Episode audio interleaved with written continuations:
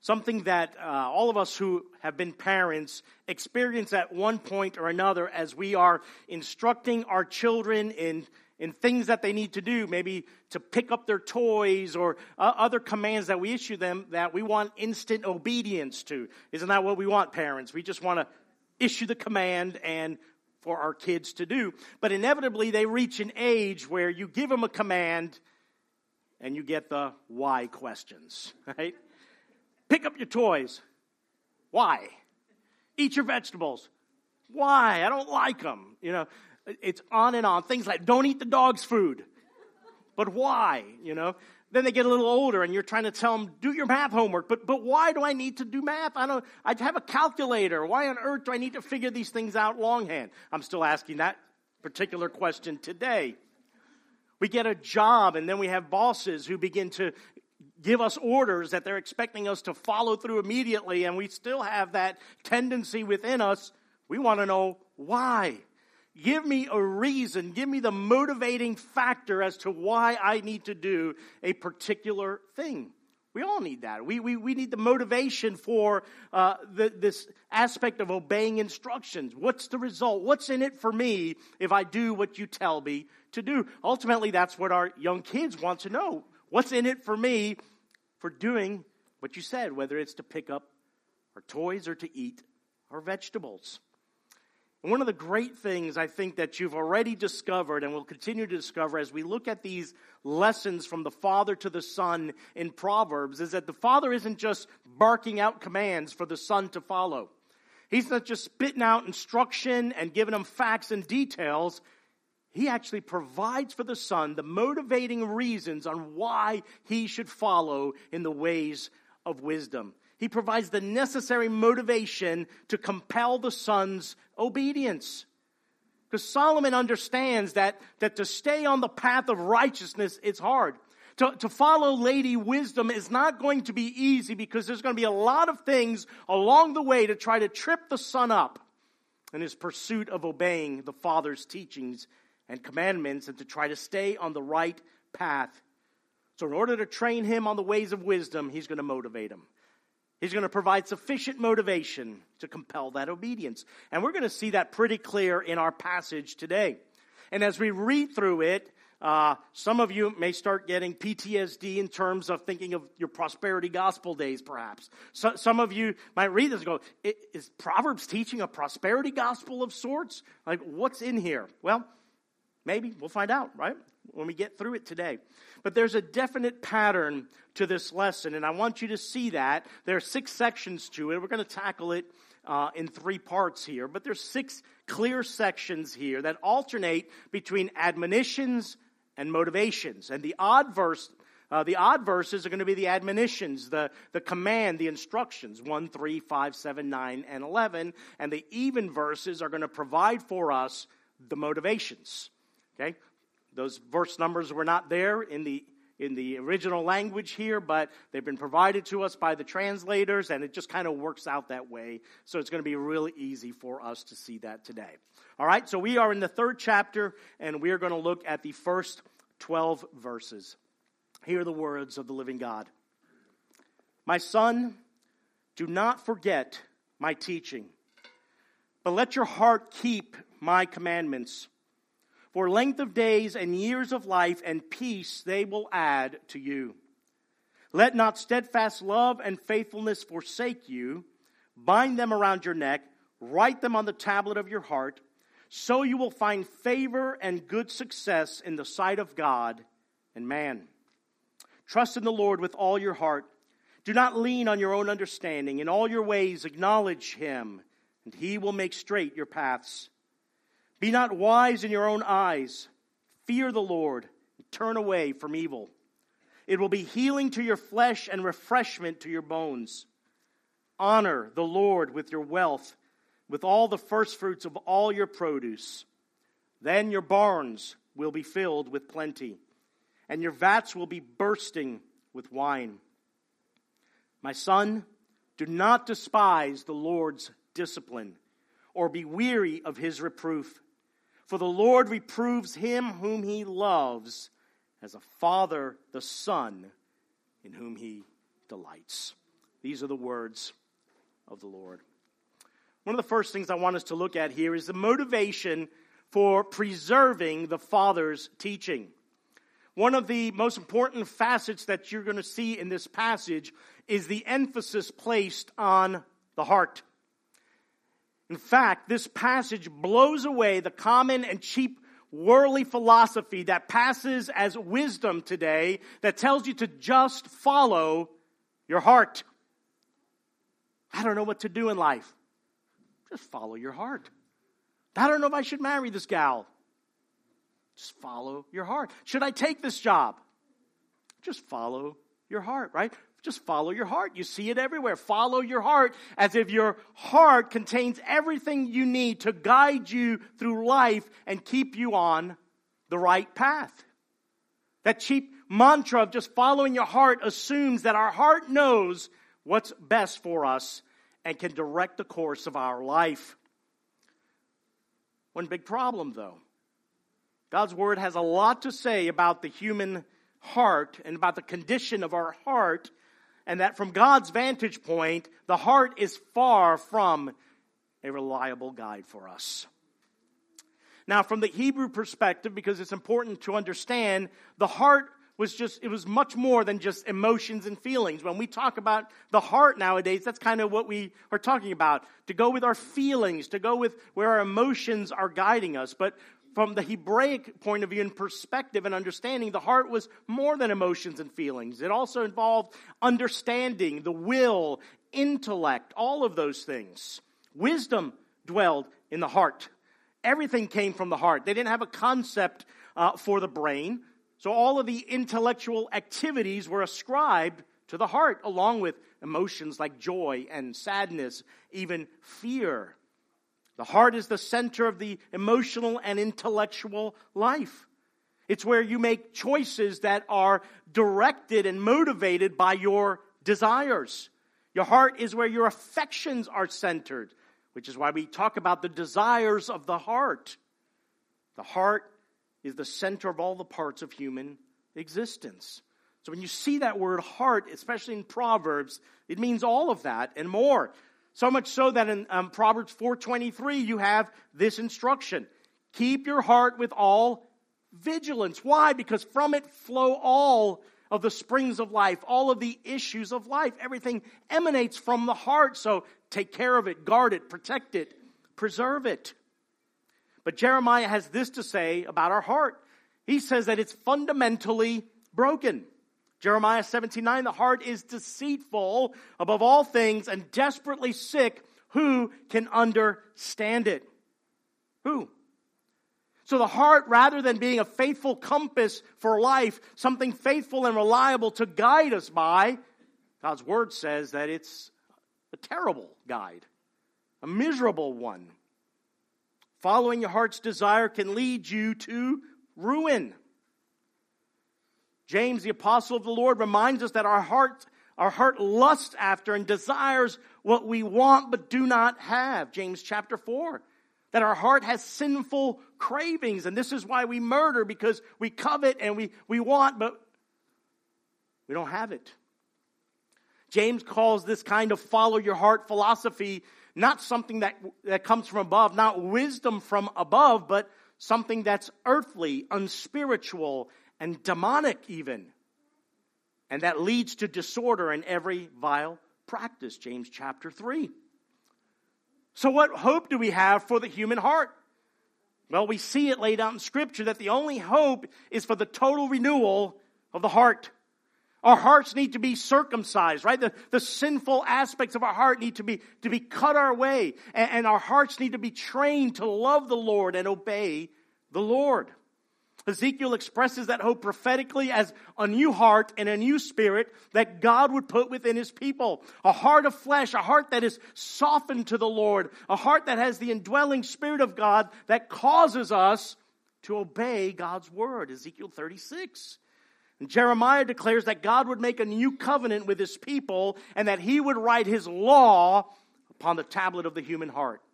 He would inscribe it upon the human heart. It would be found there. It would no longer be external to his people, but internal and in the heart. Jeremiah 31, 33.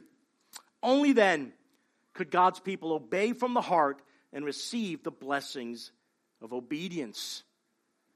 So when you see the heart here and you see the, the instructions and exhortations to guard your heart and preserve these teachings in your heart and to write them on the tablet of your heart, understand what's being asked of here. That internal to the, to, to the human nature is sinful cravings and desires that are contrary to the law of God. And if you follow your heart and don't follow the commandments of the Lord, you're not going to go on the path of life, but on the path that leads to destruction. So the admonition begins the, with the typical introduction. It is from the father to the son. Again, this is Solomon writing to his son, teaching his son the ways of wisdom, how to uh, conduct himself as, as, as uh, royalty, how to conduct himself as a covenant child of God, a recipient of the promises of God, in line for the monarchy even. But Solomon, in all of these lessons, is not just concerned with the son just memorizing uh, the Father's teachings and commandments and just, just the head knowledge that he's able to regurgitate them at a moment's notice. He's concerned with the transmission of not only human this wisdom information, but the internalization of all of his teachings. So again, not just head knowledge, but, but a heart possession of these truths. He pleads, like he did in the first two lessons, for the son to not forget his teachings, to not forsaken, forsake them, not to ignore them, right? But to faithfully keep them, to guard them, to protect them. Obedience will come from the heart that hides and treasures the Father's commands and teachings. We talked about that a lot in our last lesson. The Father's teaching isn't just to be remembered intellectually, it has to be faithfully kept. You and I remember what's most important to us. That's why there's a moral component to all of these lessons of the Father. If you have a child who always forgets to do his homework or forgets to do their chores that you've told them a million times to do, yet they can remember how to find their favorite program on a streaming platform or remember lyrics to a song, they don't have a memory problem. They have a moral problem. It's a heart problem, it's an obedience problem. And this is at the heart of what, what Solomon's getting at here. In verse 3, you, you see, he says, Let not steadfast love and faithfulness forsake you. Those words, steadfast love and faithfulness, are covenant words, but they're being substituted for the Father's teachings and commandments. It's the same thing. And you'll see that in chapter 6 and chapter 7 again, where, where the Father's instructing the Son to take his teachings and his commandments and to bind them around his neck and write them on the tablet of the heart. Again, the focus is on the internalization of the Father's words and command. Hide them in there, put them in there, lock them away, treasure them, store them, bind them around your neck as, uh, as a necklace to protect you and to guide you. The word steadfast love is the Hebrew word hesed. We get the word kindness also from there. It speaks of fidelity. These things are not to depart from Him, He has to have them deep within His heart. Deuteronomy chapter 6, we're familiar with this verse, 8 and 9, where God instructs his people what to do with his law. You shall bind them as a sign on your hand, he tells his people. They shall be as frontlets between your eyes. You shall write them on the doorposts of your house and on your gates. That's extreme, isn't it? Take the law of God write them out, slap them on the doorpost of your home. So the moment you walk up to your house on the front door, the law of God is smacking you right in the face. Like you're always going to be confronted with it. You, you bind it to your wrist. You bind it to your forehead. You don't let it go. It's frontlets for your eyes. It's all you see. It's what directs your life continually. These words are to be committed to memory, and then the will is to be conformed to them. But look at the motivation attached now to that preservation of, key, of the Father's teachings and commands. There's a reward for the Son's obedience. And what's that reward? Long life and peace. Well, that's a pretty good reward, isn't it? Now, if your life is miserable, maybe that don't sound too good. But this is talking about something good here long life and peace. Peace is the Hebrew word shalom. And it means peace, but it means a whole lot more than that as well. It means prosperity, success, the uh, general welfare. Carries a sense of completeness and wholeness in life. And for the Israelites who were in covenant with the Lord, long life was a mark of God's blessing. Indeed, it is what God promised his people in the covenant he made with them. In Deuteronomy 4:40, this was contingent upon their obedience to, to God's law.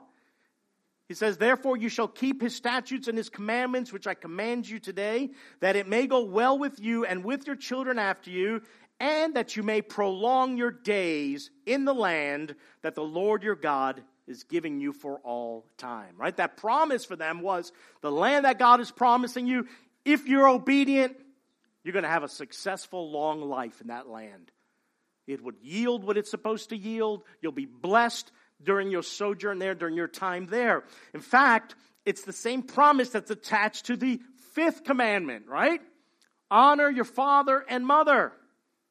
In essence, here, honor the father's teachings and commandments so that your days may be long in the land that the Lord your God has given you. Exodus 20, 12. You see how that's tied there? A connection is being drawn between how well the Son listens to and keeps the Father's teachings and commandments and the outcome of his life. A direct connection there. What happens in the Son's life is directly related to how he responds to his Father's teachings and instruction.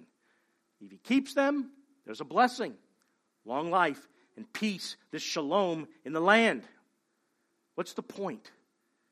Is that really long life? Like, am I going to live to 120? Well, the point here is that wisdom, obeying God's instruction, obeying God's word, will, will add both to the quality and quantity of your life. It's promised there. Wisdom will bring you, he says, your favor and a good reputation before God and men.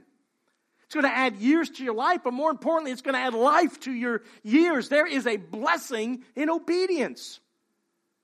Sometimes we get really hung up, right?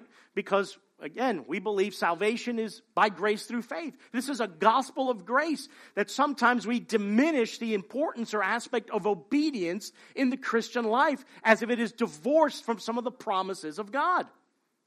Now, if you're in Christ, your disobedience isn't going to remove you from salvation. Now, God is going to be continually working by His Spirit in you to sanctify you and produce holiness in you. But let's not forget that there are promises attached to our obedience. Things go generally better in our life when we obey the Lord, do they not? That shouldn't surprise us. Like, that's not a that's not like some we, wow, that's some great revelation, Dan. No, God's word tells us that over and over again. And that's not just an Old Testament thing, that's a New Testament thing as well. Now, I'll expand a little bit more on that shortly here, but I want you to see that it's tied to the obedience here. The ancient Hebrews didn't have a complete understanding of eternal life. We have a much fuller revelation of eternal life. For them, eternal life was it's the land. It's, the, it's those land promises. It's the covenant that God made with Abraham and, and the one renewed in the Mosaic covenant and then given to, to David and his progeny, right? They're going to inhabit the land. God's kingdom is going to be established there. That land will be fruitful and it will yield. It's the land overflowing with milk and honey and all the good things, but it was always contingent upon their obedience. If they disobeyed God, they would be vomited out of the land. Eventually, that happened, didn't it? But God fulfilled his end of the bargain. So when you see that here, that for them, that's the mark of God's blessing. They're in the land that God promised to them. And they're going to have a long life there enjoying that. But we, with the full revelation of the mystery of Jesus Christ, we know that in Christ we've been given that new heart. We have new affection. We have new desires. We have God's law written on our heart. What Ezekiel and Jeremiah prophesied about has been fulfilled in Christ Jesus. So we understand that we can have hope for a good life now. Like I believe, if I'm following Christ, I can have a good life now. We'll define good life. But it's a better life than being apart from Christ, isn't it? Being dead in our trespass and sins. That's not a good life. But I know that what I've been promised is not my best life here now, but my best life that will come later and forever. The presence of trials and adversity and suffering in this life are not signs that we are out of favor with God because we already have shalom. That shalom is Christ Jesus. He is our peace. In Him, we have life and peace and have that promise of eternal life. We have grace with God, we have favor with God. And consequently, if we live in a manner that is pleasing to the Lord, with the favor of the Lord, if we're walking in His ways, others will see what God has done in us and what is God, God is doing through us. So we have favor with God and with man. Generally true with man. So let's look now at this motivation for whole heart devotion. Let's continue here. Verses 5 and 6. Again, uh, this is one of the promises that, I mean, so many people claim. Uh, who are seeking God's direction for their life. There's a reason this is one of the most treasured verses and most memorized verses in all of the Bible.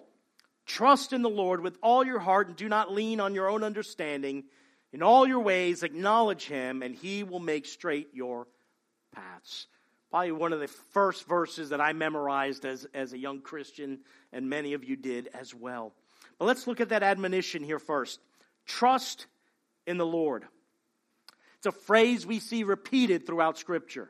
We see it over and over again in the Psalms. We see it in Proverbs a number of times as well. What does it mean to trust in the Lord? What is trust? Ultimately, trust is about having full confidence in something or in someone. To say, I trust you means I am fully confident in you. You ever do those trust fall exercises?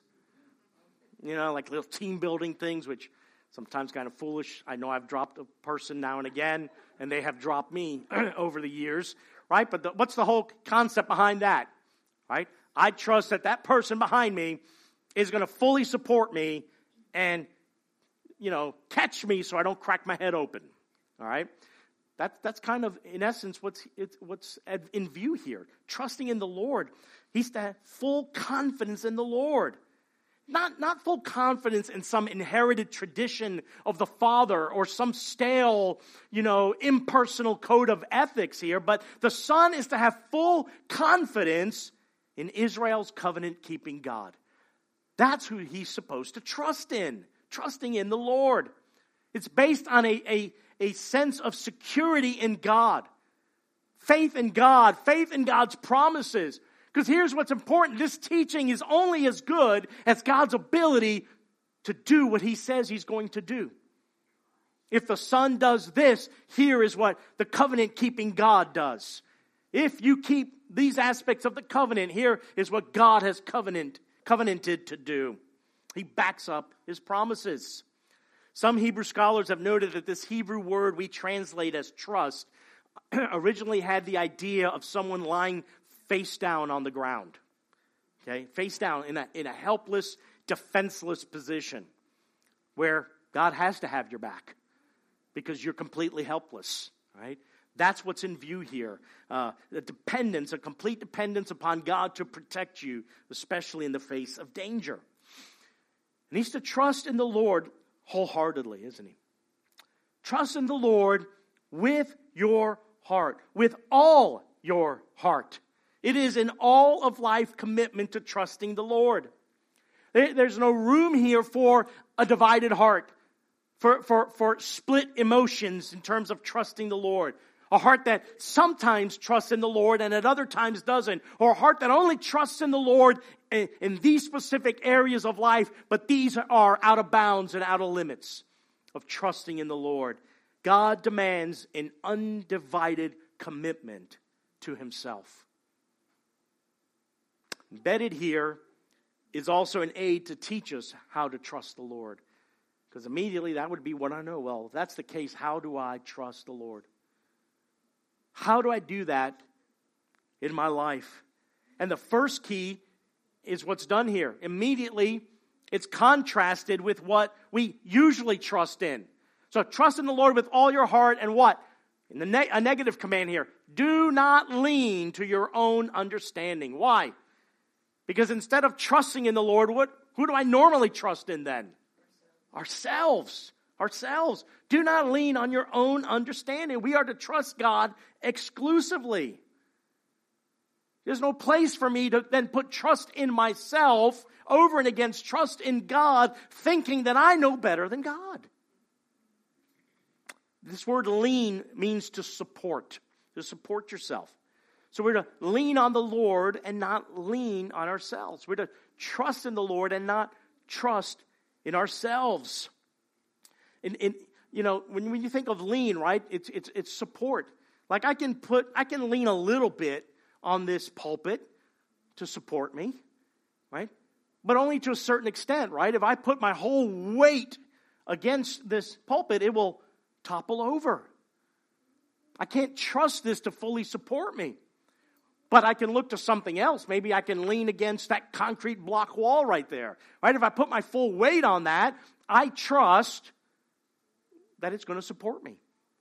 And this is the view here about God. God is the immovable pillar, the immovable rock that we can fully lean on, put our complete weight upon because we know He can support it.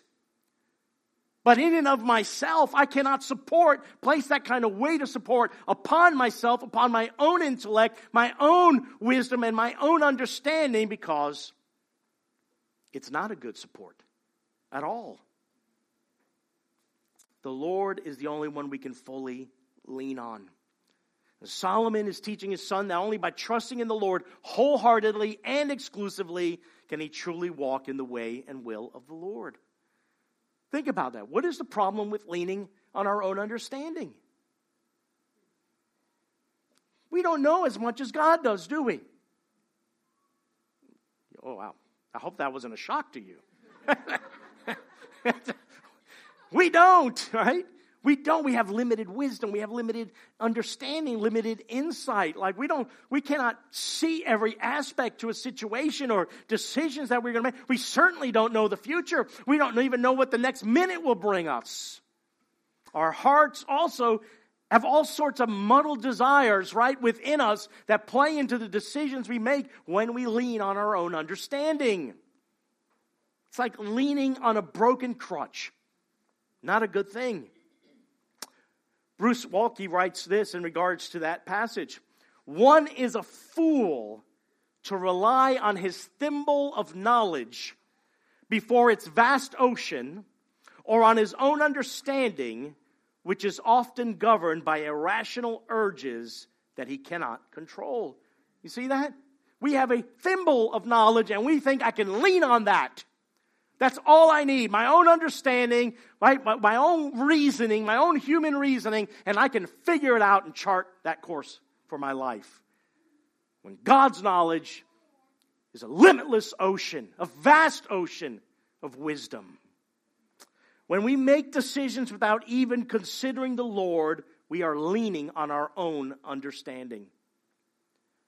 See, that's our default mode. It's always been our default mode to rely upon our own wisdom, our own understanding, our own insight, our own thoughts, our own inclination, our own desires. How many Christians, too many Christians, make crucial life decisions on, on marriage, on employment, on moving to another state, on their finances, not based on trusting in the Lord, not based on what God's word has revealed concerning a situation, but strictly on their feelings. I'm going to follow my heart. God's not even in the picture when it concerns those decisions. I can't tell you how many Christians I have counseled over the years where this is the story of their life. God didn't, that God, those decisions, God didn't even come into play. I didn't even think about God.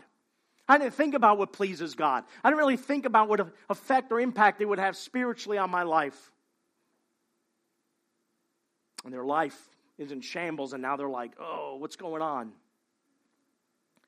Proverbs 28, 26. Whoever trusts in his own mind is a fool, but he who walks in wisdom will be delivered. That's what God thinks of our own mind when we trust in it, when we lean on our own understanding and do not trust in the Lord. We all have done this. I'm not, I'm certainly not without excuse here. Let me exhaust my own understanding. Let me pull from my own intellectual framework. Let me reason this out completely, you know, and then when I'm at the end of all that, I'll turn to the Lord. Well, that, that's not the way this works.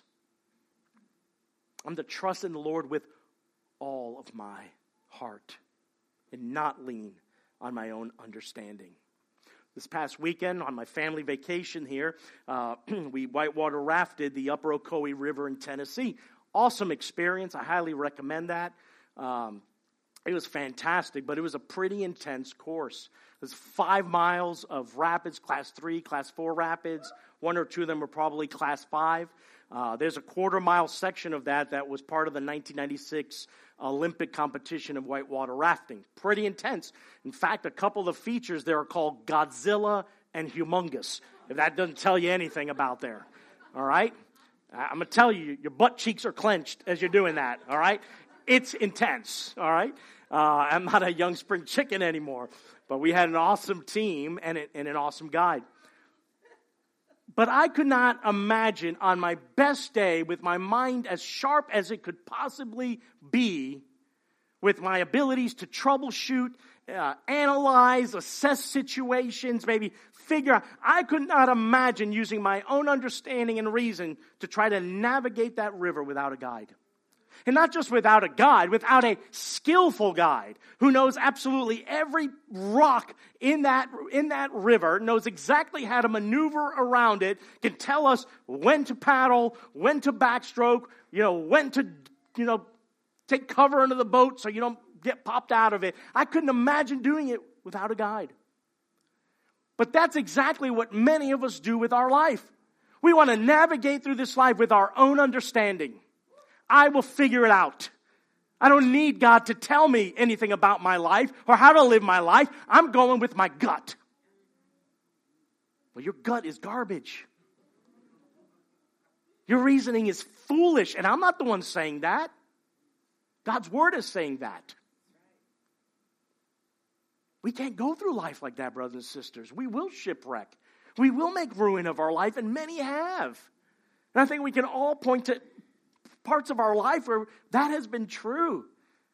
Where we, have neglected to trust in the Lord this way, to, and we've leaned on upon our, our own intellect, and, and our life has gone off, off in complete ways in relationships, in our finances, in, in our careers, and in so many other things in life. We don't have enough knowledge to figure this stuff out on our own without consulting the Lord. We just don't. Not to mention consulting other godly people in our life. The wise person does not lean on their own understanding, but trusts that God knows best and that his way is best. So I ask you, is God's revealed word your ultimate authority for truth? Or do you assume that your limited human reasoning and knowledge is the last word concerning your life? What you believe about that will take you down two very different paths in life. So, not only are we to trust in the Lord wholeheartedly and exclusively, we are also to trust Him extensively. In all your ways, acknowledge Him. Look at that. All. Say all. All your ways, right? There's no dimension of our life that is outside of the realm of trusting God wholeheartedly and exclusively. That means I don't just acknowledge Him and trust in Him concerning spiritual matters, but all physical matters are on me. No, that's not what it says here, right? all your ways, every aspect of life. We're to trust Him in how we run our families, our finances, our careers, our relationships, our education, our church, everything.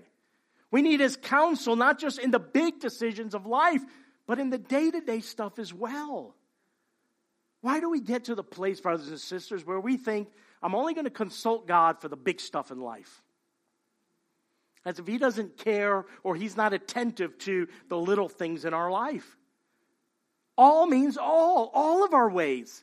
Every element of your life. There is not one outside of that where we need to trust Him and acknowledge Him. No matter too small for God's attention. Isn't that good news? That's good news. There's nothing too small that I, that I can't come to God with. Nothing at all. And nothing that requires our full dependence and confidence in Him in every way.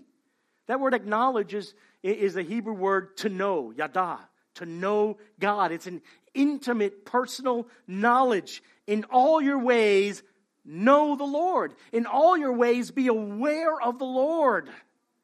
Why? Because we because if we know the Lord well, because we have a covenant relationship with God through Christ, because we know what would please Him, because He's the focus and occupation and affection of my mind and heart, I can trust Him wholeheartedly, exclusively, and extensively. And here's the motivation He will make straight your paths. Smooth and straight is the implication here. He will remove the obstacles in our life that trip us up and cause us to stumble. This is what he does. This is what he does. Oh, I know. We know life doesn't always work out nice and neat, does it? But there's things you and I do not even know of that are obstacles in our path that are going to stumble, make us stumble and trip us up, but that God has removed those things when we've been obedient to trust Him this way and to acknowledge Him. We have no idea. Maybe on the other side of eternity, right, we'll get a, a, some glimpse of that and God will show us, you see all these things right here? You were able to sidestep all of those things. I made your path straight. I made your path straight. This promise here lies at the heart of what we all want. We want to know God's will, don't we? You want to know God's will for your life? Yeah, we all want to know, God, what do you want me to do? What is your will for my life? The problem is, some want this promise of the straight path without following the admonitions that lead to that promise. We want to know God's will for our life. But it starts with trusting Him wholeheartedly, with all of your heart, acknowledging Him in all of your ways. It doesn't happen any other way apart from that. If you're leaning on your own understanding, how will you know the will of God? Well, it's, it's impossible. When making a decision, do you take time to consider what pleases the Lord? Do you take time to consider what His Word has to say concerning the matter? Are your thoughts centered around the Lord and what pleases the Lord and what and, and, and, what God would approve of as His Word makes clear to us in so many areas of life. See, when we're doing that, our paths are being made straight. I've always said this I stumble more into the will of God than I know it if, if my heart is inclined to trusting in the Lord and not my own understanding. And I'm acknowledging Him and I'm considering Him and all of those things are, are going on. My heart's desire is to please the Lord. He's making straight my paths. I can make choice. That's why I don't have to have analysis paralysis and decision making. Is this God's will? Is it not God's will? No. If my desire is to please the Lord, to honor the Lord, to, to do what His Word tells me to do, that's all I need. That's all you need. That's all you need. Too many Christians get paralyzed this way. Well, First of all, if you don't know God's word, you're always going to be paralyzed in decision making. Like that's a non starter immediately. You have no choice but to lean on your own understanding. And you know where that'll take you. But if God's word's in your heart, you treasure it, you're keeping it, you're, you're, you're, you want to do it, you love it, you meditate upon it, well, then, my goodness, what an advantage you have in this area to know the will of God. Why? Because you're just, you're just stepping out and making decisions to honor the Lord and He will make smooth and straight your paths.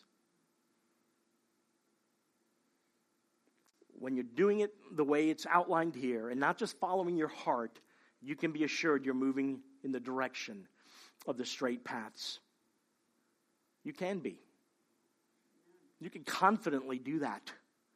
We don't always know where the outcome of these things are going to take us.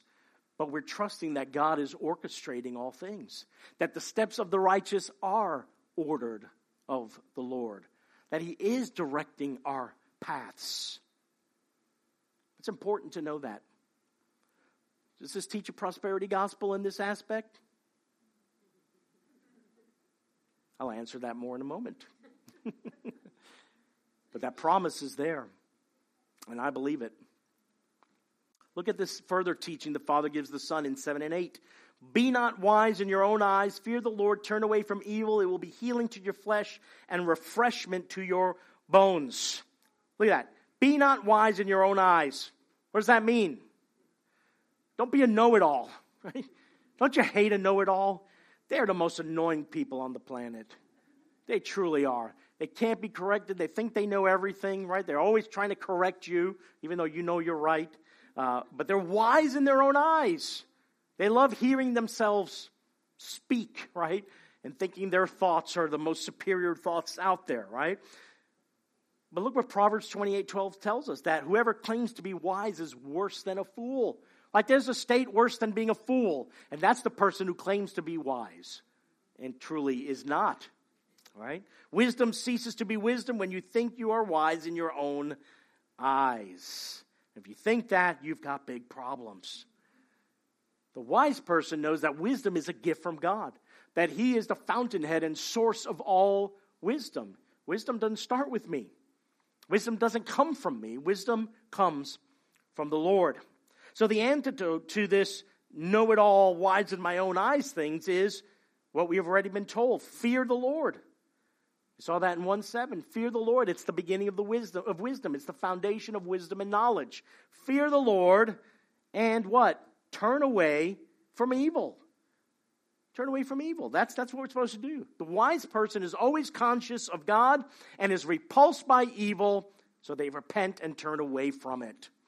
Do not be wise in your own eyes. That's a spirit of humility. A wise person is not arrogant, is not puffed up, is not haughty, is not proud. They're truly humble because they know their wisdom comes from God. The motivation is that when we trust the Lord, acknowledge Him, lean on Him, we will have healing and refreshment. You ever try in your own understanding to come through something? and you're, you're leaning on your own, not on the Lord, but on your own, it's exhausting. It's wearying. And I'm left on the other side of that, completely unsure of my decision or of the outcome of a situation. But when we lean on Him, there's a promise here attached. There is actual healing, refreshment, and something that renews us. Now, the verse is speaking in light of physical healing here, but it goes way beyond that here. It's not saying that we will never get sick. Well, that's not a reality that we find bearing out in Scripture at all. Because that's not the point that's in view here. There is a payoff to living rightly. There is a reward to obeying God in His commands. But when it talks about healing here, in that context of healing to your flesh and refreshment to your bones, this is what's called, in, in, as a literary device, a merism. It is speaking from the part to the whole. It's going from this to that. It encompasses the whole thing. That word flesh is the Hebrew word for navel, right? Your belly button. So, like from your belly button all the way inside to your bones, there will be healing and refreshment, right? What's in view here then is total healing of mind, total healing of body, not simply referring to the absence of sickness or disease, but complete well being of mind and body. There's a promise here attached to that. We've experienced this when we've come again to the end of where our own understanding and intellect have brought us, and we just come to the, to the feet of Christ and we say, God, I, I give up. I, I throw my hands up in surrender and I cry out for God to help me. And He does. What happens? It's like a thousand pound weight comes off my shoulders. It's like I'm renewed in spirit and strength comes upon me. Who's experienced that in their life? I know many of us have. Well, that's healing and refreshment. Listen, I believe in a God who can heal and a God of miracles. But there's more to it in view here than just a physical healing. The promise here is this total well being, refreshment, and healing by the presence of God. This is what Solomon's teaching us here. Submit every area of your life to the Lord, and He will produce wisdom in you. That wisdom will lead to well being in all areas of life. I'm going to qualify all of this shortly here, but I want you to see those promises are there, those rewards are there. Thirdly, here in this aspect of wholehearted devotion, now we have this how that manifests into something outward in terms of worship. 9 and 10 Honor the Lord with your wealth, with the first fruits of all your produce. Then your barns will be filled with plenty, and your vats will be bursting with wine. Get ready, I'm coming with the prosperity gospel here. Come on, honor the Lord with your wealth. Pass that offering basket now. We're going to do it three or four times too, until it's all filled up to overflowing. Because this is, an, this is an example now that Solomon is positing for the son to see of what that manifests like outwardly in worship. That word honor that we see there, we translate as honor, means heavy or weighty. To honor the Lord is to uh, is to highly value God, to esteem God rightly as He is, with the worth that He truly has, the weight of glory and worth that He truly has and is owed. And one of the ways that we show how highly we value God and esteem His worth is by putting Him first in the area concerning our wealth. So, this is what He says honor the Lord with what? With your wealth, with your wealth, and with the first fruits, right? First fruits are symbolic of the best of, of the harvest, Numbers 18 12. We honor the Lord by giving our best the best of what? Well, we're not farmers, right? Nobody bought grain to the offering. We will take wine, though we do accept that. Uh, but it's not, we're not farmers right here. So, what does it mean with our wealth? Well, it's talking about our income, our finances, our resources, our, our revenue. In modern terms, it means to give God first as soon as you receive your income rather than waiting to see what's left of it on the other side after all bills have been paid and you got that new toy that you wanted. Now we have instruction in terms of, of giving in the New Testament as well, right? In first uh, 2 Corinthians 9, 1 Corinthians 16, Paul tells us that we should give in proportion to how God has prospered us.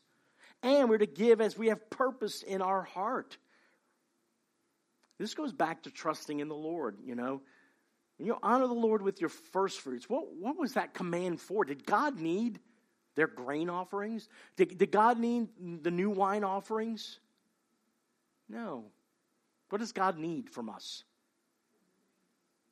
The answer is nothing. God, God needs nothing, right? God is self sufficient. What does this demonstrate to us when we give God our best out of the wealth that He has given us?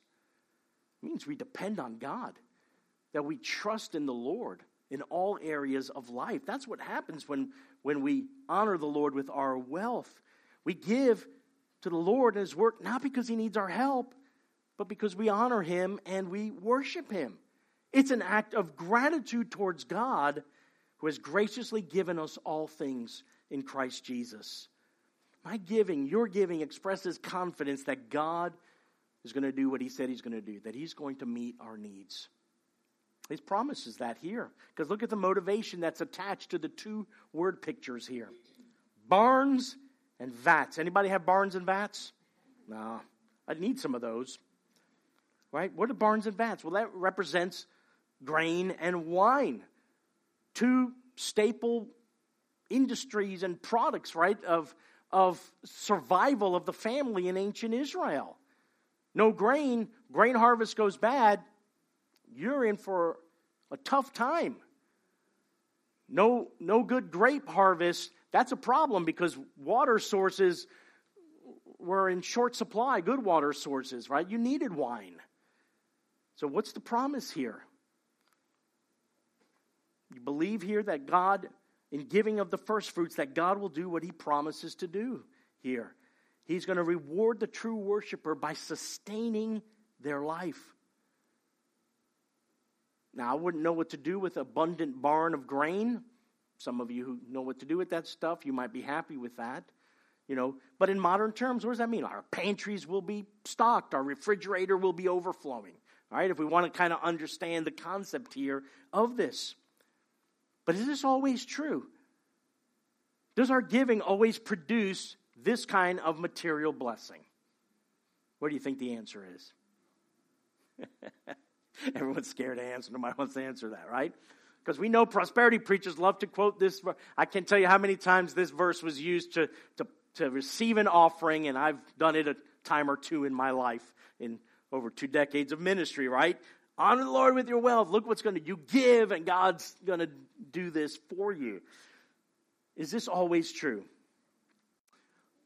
I believe it is yes. Yes, in that God does promise good things for his children. He does promise that. There are promises attached to our giving. We don't have, just because we, we, we run away from the prosperity gospel doesn't mean that we don't believe that God promises blessings to his children, that he promises good things to his children. Some of those good things are material blessings. We don't have to be shy about that. We don't have to be surprised by that. God can bless us with those things, and He does. It just doesn't include only material blessings, does it? No. Right? He promises to meet our needs. He also promises that we honor Him in our giving, we're storing up treasure for ourselves in heaven.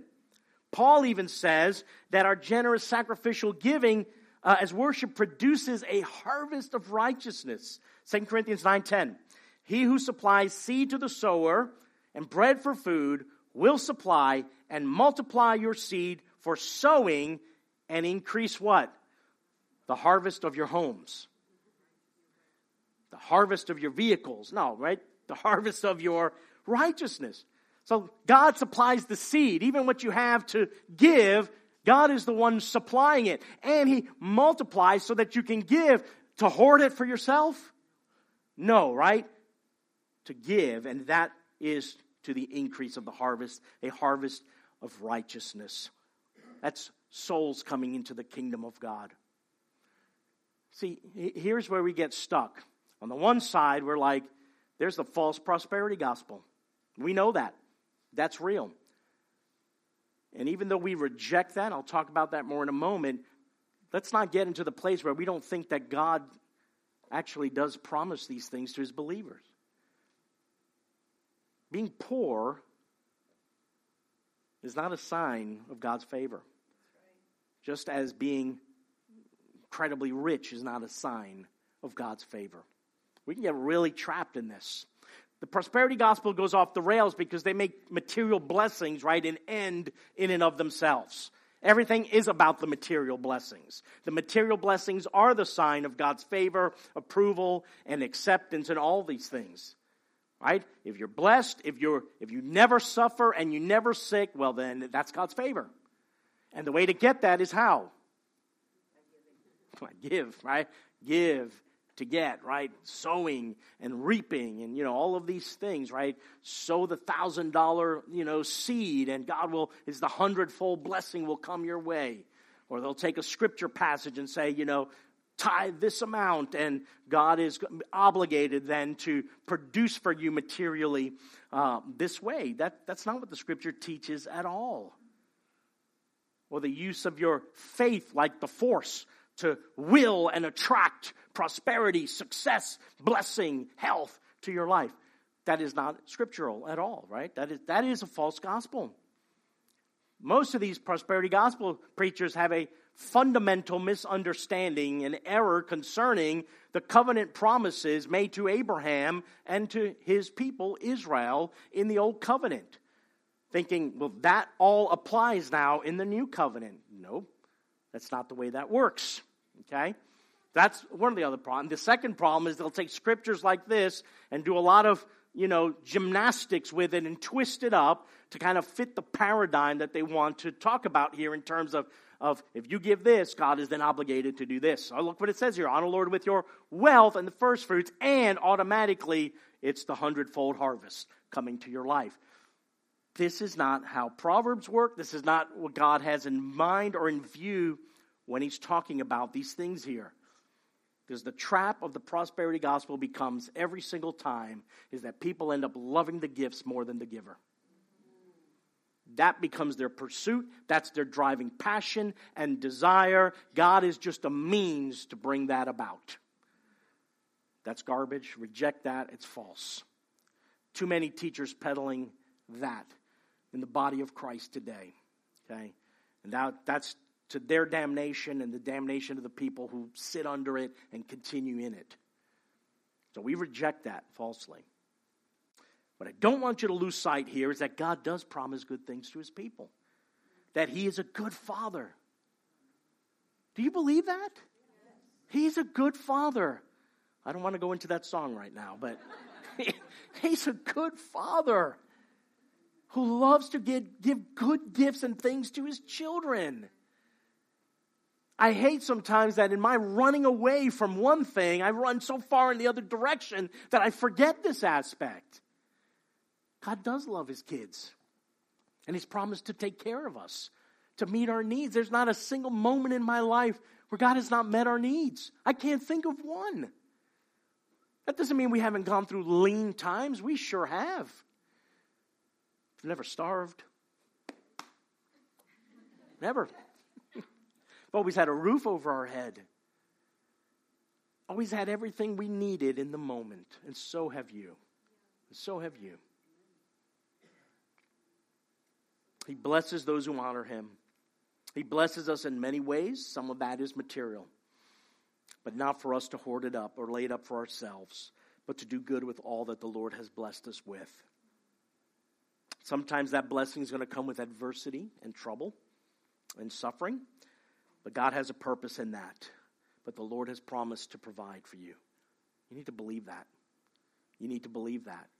And in believing that, you go, Lord, I let go of the stranglehold I've had on my wealth, whatever that is, and I trust you.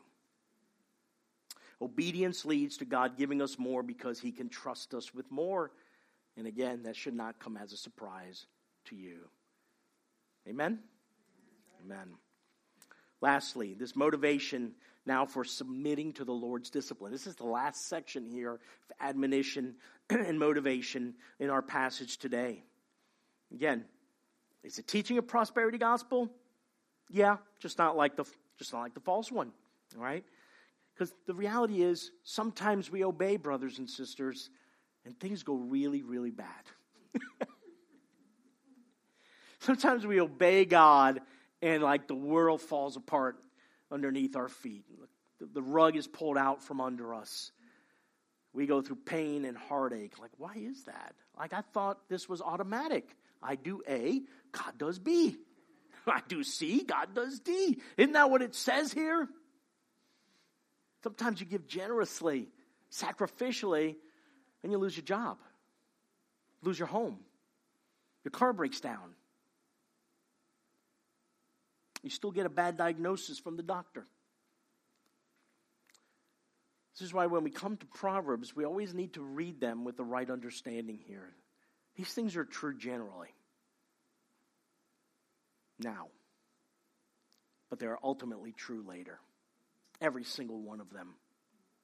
It's not your best life now, it's your best life later and forever. This is, I think, why we end on discipline here in this exhortation to the Son to not despise the Lord's discipline or be weary of his reproof. For the Lord reproves him whom he loves, as a father the son in whom he delights. What is required for our heart to have this wholehearted, exclusive, extensive devotion to the Lord is the discipline of the Lord. We need his instruction that his discipline brings. We're to honor God not just during times of prosperity, times when things are going really well in our life, everything is hunky dory, no, but, but also in the midst of adversity. Many times that adversity comes from the Lord in the form of discipline. That word discipline means instruction, but it's a kind of instruction that only comes in the midst of hardship and trials and suffering. And the Father tells the Son here to embrace it to embrace the Lord's loving discipline throughout his life. My son, do not resist it. Don't grow tired of it.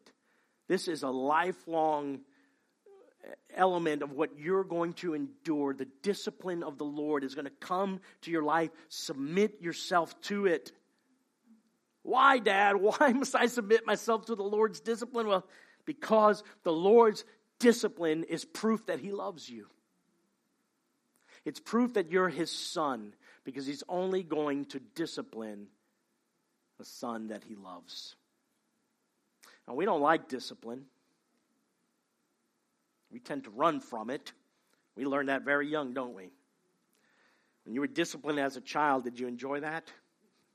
Some of you might have thought your parents hated you, right? When you got that belt whacked across your backside, you know, you got spanked, or you got sent to your room, or you had privileges taken away. You know, many of you maybe have said, I hate you, mom, I hate you, dad, right? We don't see discipline as, as a blessing in our life. But this is turned on its, on its head here to see that, that this kind of discipline is a blessing. It's not a curse. It's not a bad thing. It's actually a blessing because God disciplines those he loves, like a father disciplines the son he loves. We, we can make a strong argument that parents who don't discipline their children really don't love their children. I've said it before parents who love their child are going to discipline and correct them. They're going to enact punitive and corrective measures so their child's learn to do what is right. But if you train your child to disobey you continually uh, with no threats of consequences, right? No punishment for doing wrong, you're discipling your child to disobey God. That's not a loving thing to do at all. But here he's saying discipline equals love. The love of the Father to the Son. God's discipline is a blessing. That's the motivation here. That God cares more about our holiness, more about conforming us to the image of Christ than your momentary or my momentary fleeting happiness.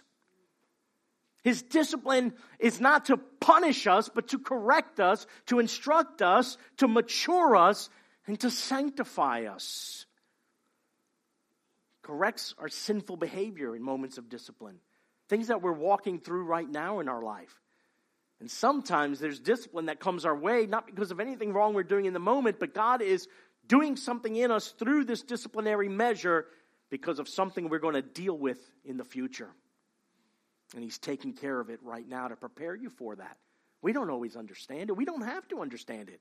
We're to submit ourselves to it. We need discipline.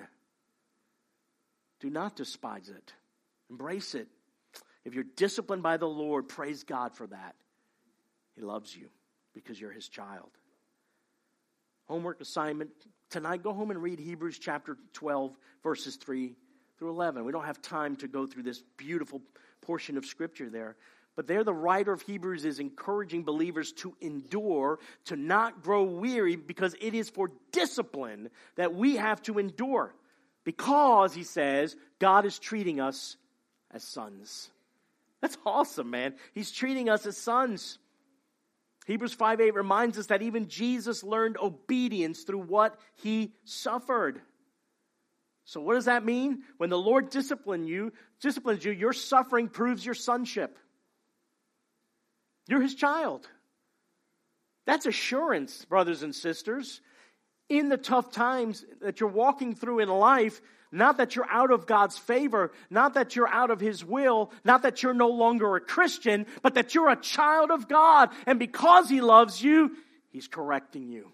He's shaping you. He's conforming you. He is sanctifying you. If you weren't His son, if you weren't being disciplined, that's a serious problem. That's a scary place to be. You're on a soccer team, right, and the coach makes you do all of these drills and exercises to the point where players are at the point of collapse from exhaustion, right? They might hate the coach, right? That's discipline, right? That's training, right? And it's intense and rigorous and it puts them through the ringer. But I promise you on game day, they're going to be thankful that the coach put them through that.